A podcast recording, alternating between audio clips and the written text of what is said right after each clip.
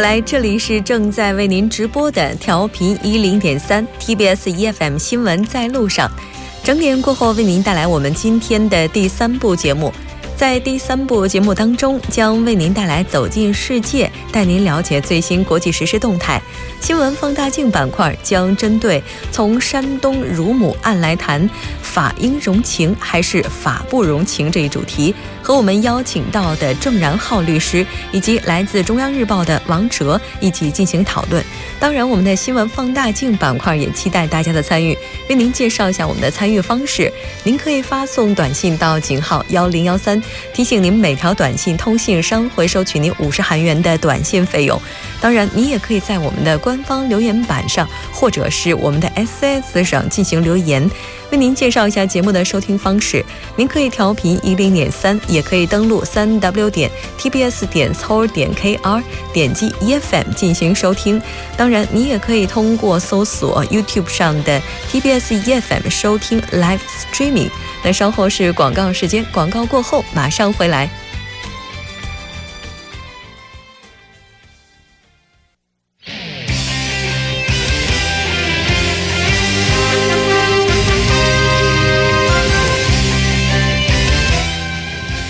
走进世界，为您介绍主要的国际资讯。接下来我们就要连线特邀记者葛静怡。静怡你好，你好，主持人。非常高兴跟静怡一起来了解今天来自国际方面的资讯。先来看一下今天的第一条。好的，我们今天的第一条消息呢是与厄瓜多尔的总统选举有关。那么，厄瓜多尔的左翼候选人莫雷莫莫雷诺呢是获得了总统大选。嗯，这次的话，像他的投票情况怎么样呢？好的，那么我们看到，在最近举行的这个总厄厄瓜多尔总统大选第二轮投票中呢，这个莫雷诺呢是获得了百分之五十一的选票，另外右翼的保守派候选人拉索呢是获得了百分之四十九的选票，可以说两位候选人的这个选票数呢是相当的接近。嗯，对，应该说这个差距是非常微弱的。那么这次大选的话，如果说它有什么不同点，我们可以怎么谈呢？呃，是这样。一般我们认为呢，这个大选总统大选呢是与厄瓜多尔国内的情况有关。然而这次大选呢有一个非常特殊的地方呢，就是这次大选的结果还会决定厄瓜多尔。驻伦敦大使馆中，目前正在寻正在庇护中的这个维基解密创始人阿桑奇的命运。那么阿桑奇呢，他是在几年前呢被国际刑警组织以强奸和性骚扰的罪名通缉。之后呢，阿桑奇他是得到了厄瓜多尔驻伦敦大使馆的庇护。那么刚才我们也提到，这位右翼候选人拉索呢，他是曾经表示过，如果他当选了，就会停止为这个阿桑奇提供庇护，并且要求他在一个月内离开。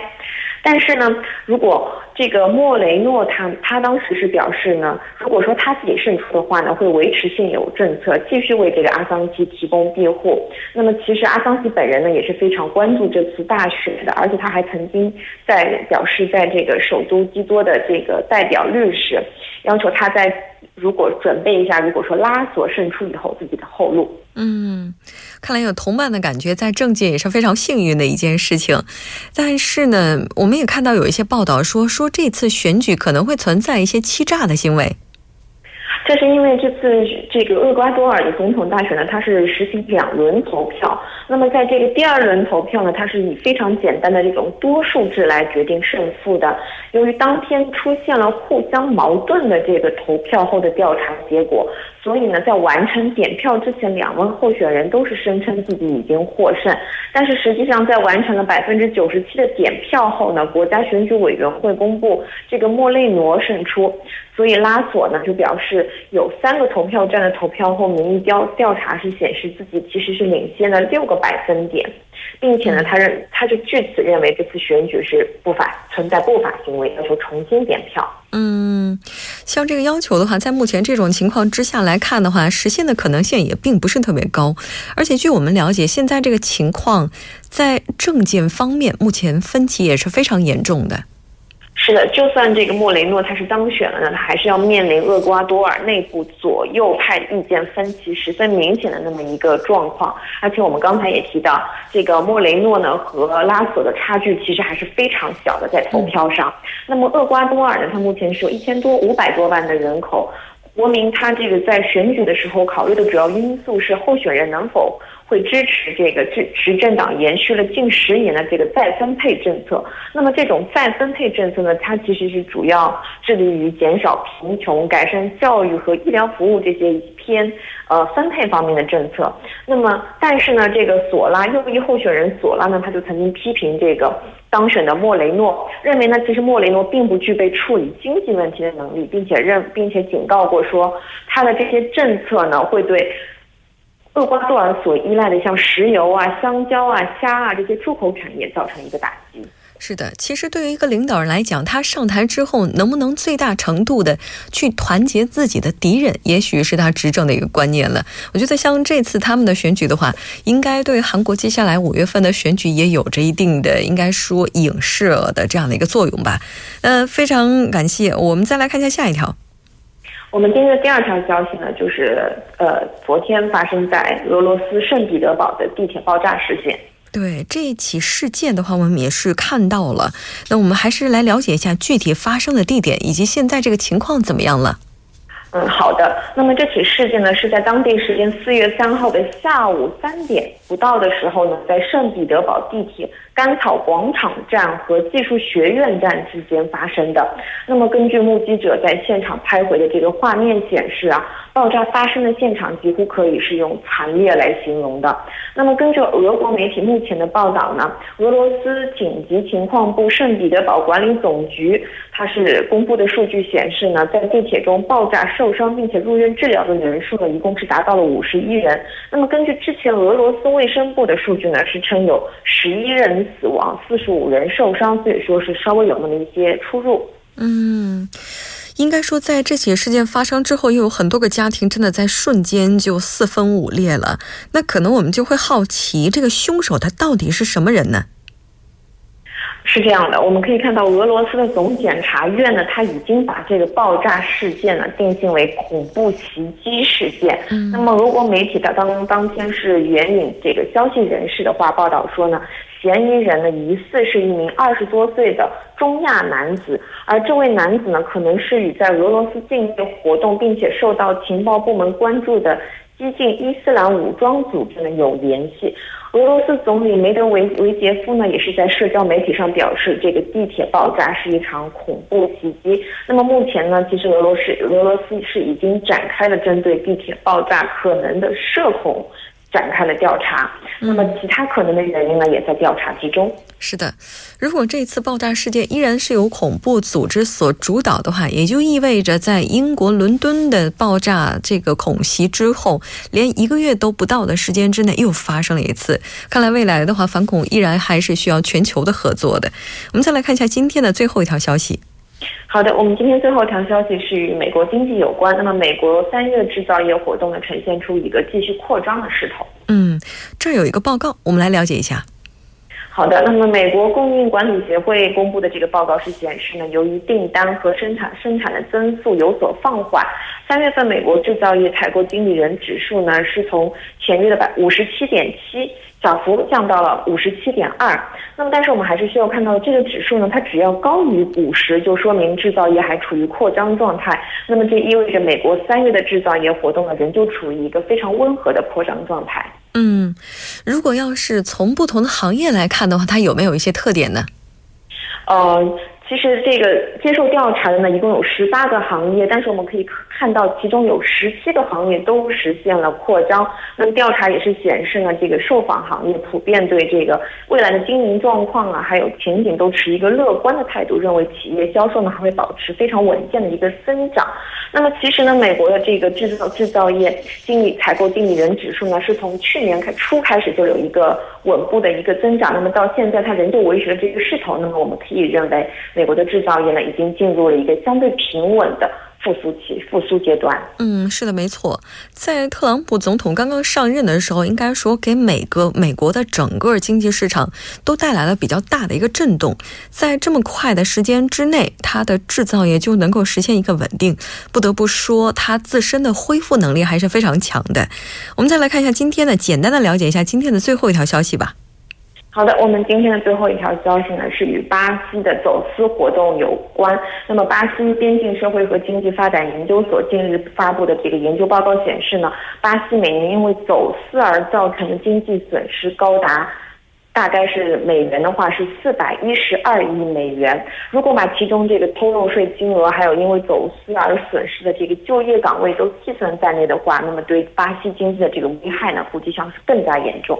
是的，作为一个发展中国家，可以说巴西，它近些年来所取得的成就是有目共睹的。但是在快速发展背后暴露出来的这些问题，依然也是让这个令人堪忧的。那它这个逐年增长的势头，就这主要原因是什么呢？那么主要的原因呢？报告是认为是因为巴西主要出现了这个经济危机，然后呢进口税在不断的提高，再加上呢边境检查比较松散所造成的。那么根据推测呢，边境行动每天它所需要的资金呢，其实是超过了这个百万的雷亚尔。但是实际的耗费呢，已经远远远远超过了这个数据啊。另一方面，我们可以看到，在巴西这个经济危机笼罩的阴影下呢，政府部门其实还是缺乏相关的专业人才和先进的侦查技术的。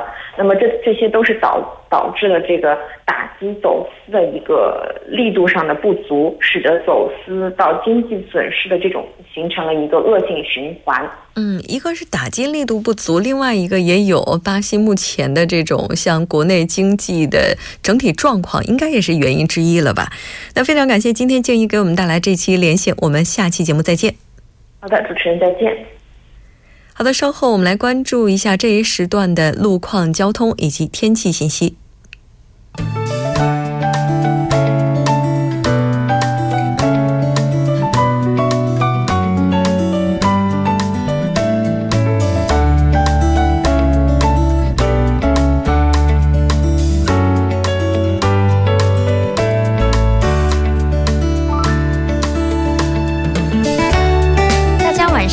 这里是由影月为大家带来最新的首尔市交通及天气情况。那首先还是继续关注一下目前路面的一些突发状况。在奥林匹克大道的金浦方向，圣水大桥到东湖大桥的一车道目前停驶一辆故障车辆，还望您小心驾驶。在江边北路的九里方向，南至到成山大桥的三车道交通有有交通追尾事故，提醒您注意安全。接下来我们关注一下高速情况，在江边北路高速日山方向，成山大桥南侧。到南至交叉口，西江大桥南侧到杨花大桥北侧，马浦大桥北侧到西江大桥北侧，元小元小大桥北侧到马浦大桥北侧，以及铜雀大桥北侧到汉江大桥北侧，还有盘浦大桥北侧到铜雀大桥北侧等路段，目前车多，以平均时速二十千米每小时的速度前行。而位于对面的九里方向，是从西江大桥北侧到马浦大桥北侧，以及元小大桥北侧到汉江大桥北侧，还有汉江大桥北侧到铜雀大桥北侧。盘浦大桥北侧到汉南大桥北侧等路段目前车多。接下来我们看一下京釜高速道路的新葛方向，赞园到盘浦交叉道的路段目前车多拥堵。对面的首尔方向的盘浦到汉南交叉道也是交通比较繁忙。最后我们关注一下具体的天气播报情况。今天晚间至明天凌晨多云转阴，西南偏南风二级，最低气温零上十度。明天白天阴有雨，最高气温零上十五度。以上就是隐约带来这一时段的天气交通信息。稍后我还会再回来。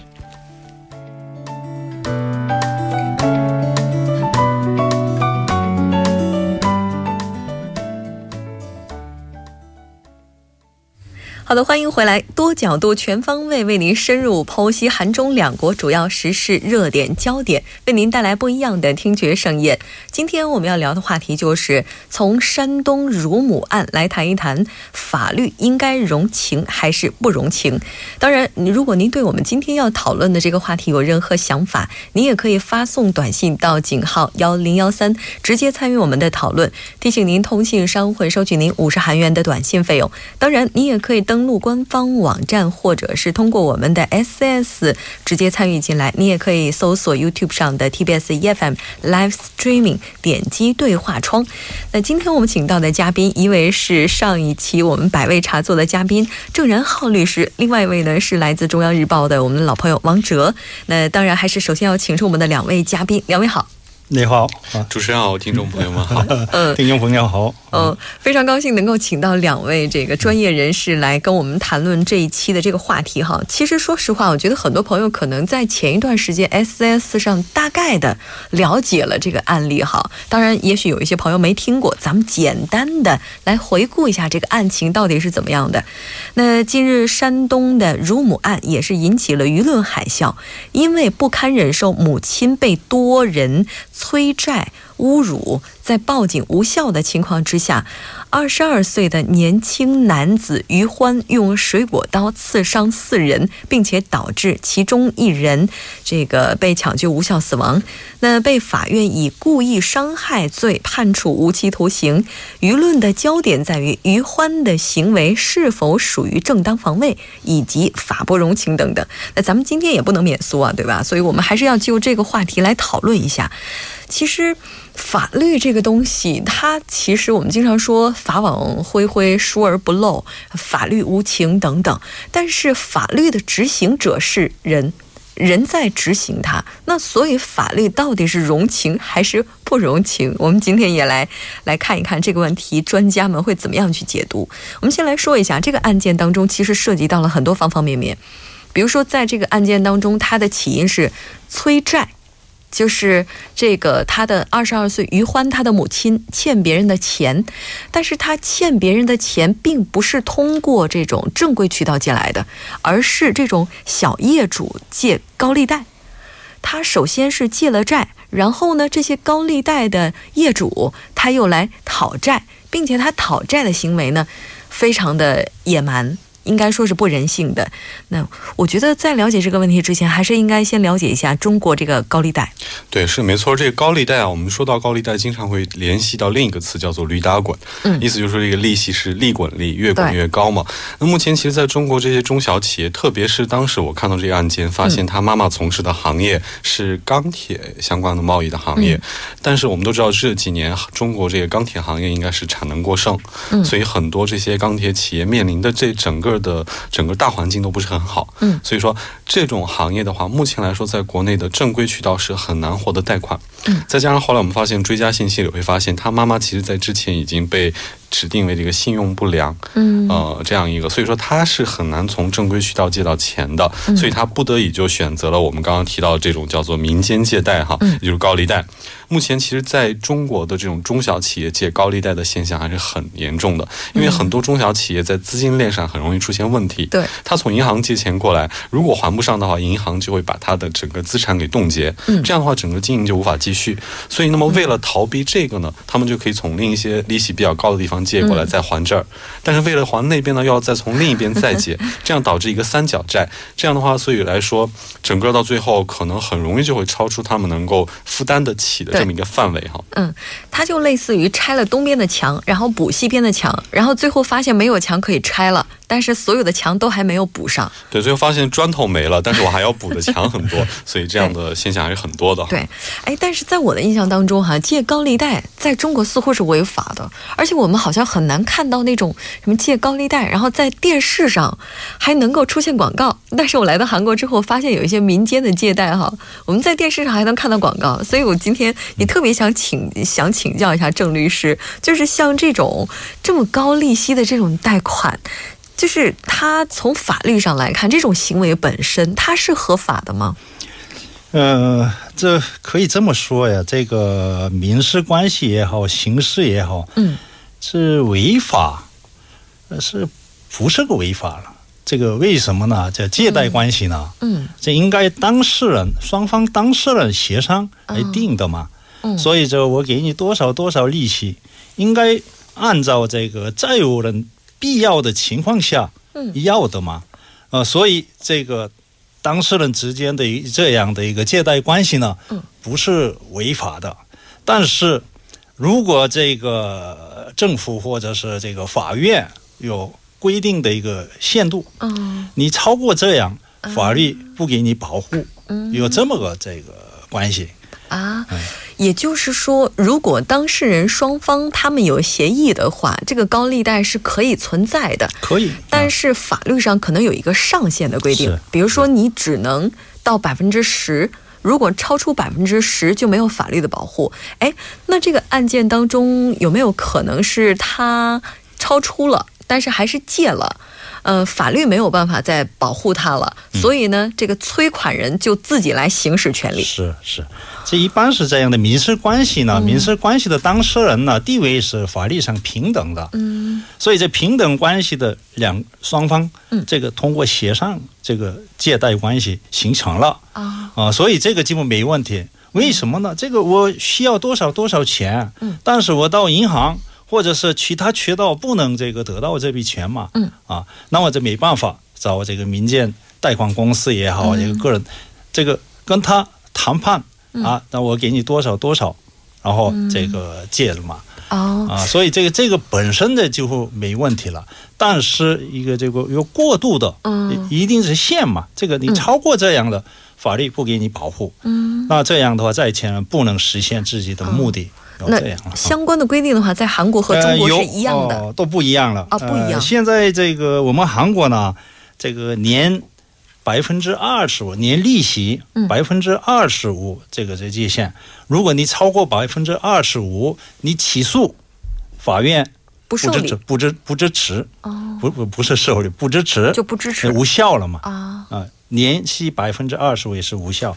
不过这个查看中国的情况呢，中国呢，这个二零一五年，呃，最高人民法院又通过司法解释的方式已经公布了，这个是呃，这又又很有意思了。这个说是两县三区的概念，呃，他公布了两个县，一个是呃百分之二十四，啊，百分之二十四以内当事人通过协商签订这个。借贷关系嘛，那法律保护你。嗯，那么百分之三十六，超过百分之三十六的是无效。嗯，哦，如果债权这个债权人起诉，嗯，那这样的法院不予支持。嗯，啊是无效了。那么百分之二十是到百分之三十六，这中间的就很奇怪了。我们韩国没有这样的概念。这我们这个民法理论上说是自然债务。嗯，啊，这这什么概念呢？我可以主动这个还给你，嗯，这是法律上允许的，嗯，但是我不还给你，你不要要求这个这个部分的，啊，这个是。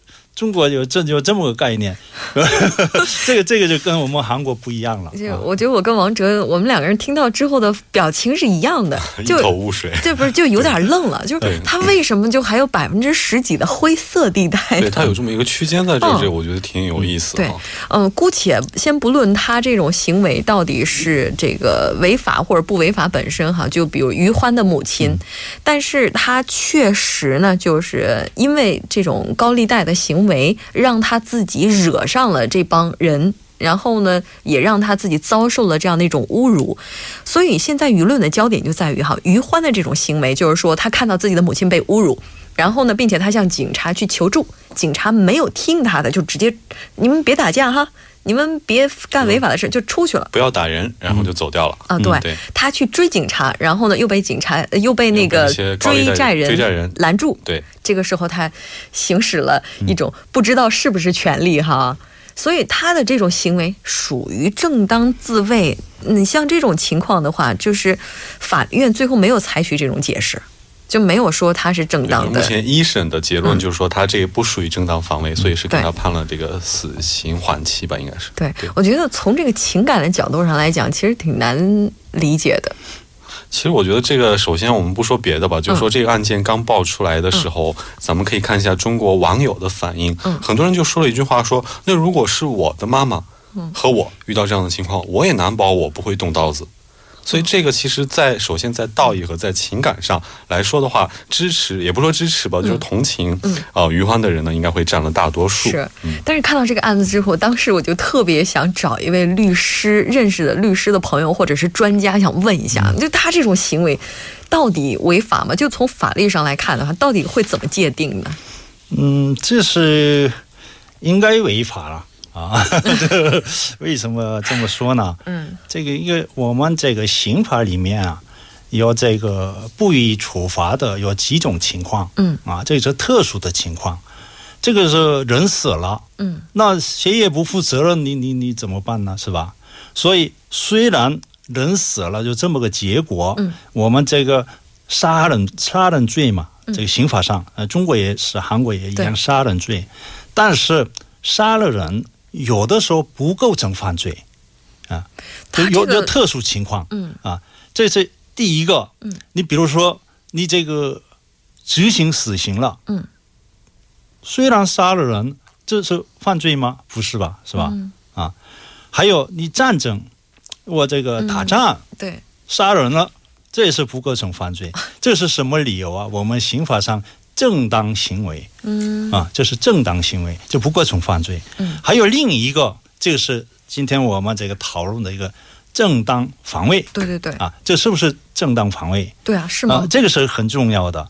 但是一个正当防卫呢，要这个中国法也好，韩国法也好，有两个要件。嗯嗯，这个是必要性。你这个除了采取这样的方法之外，你不可能组织这个犯人的一个行为，嗯，就一定要必要这样的。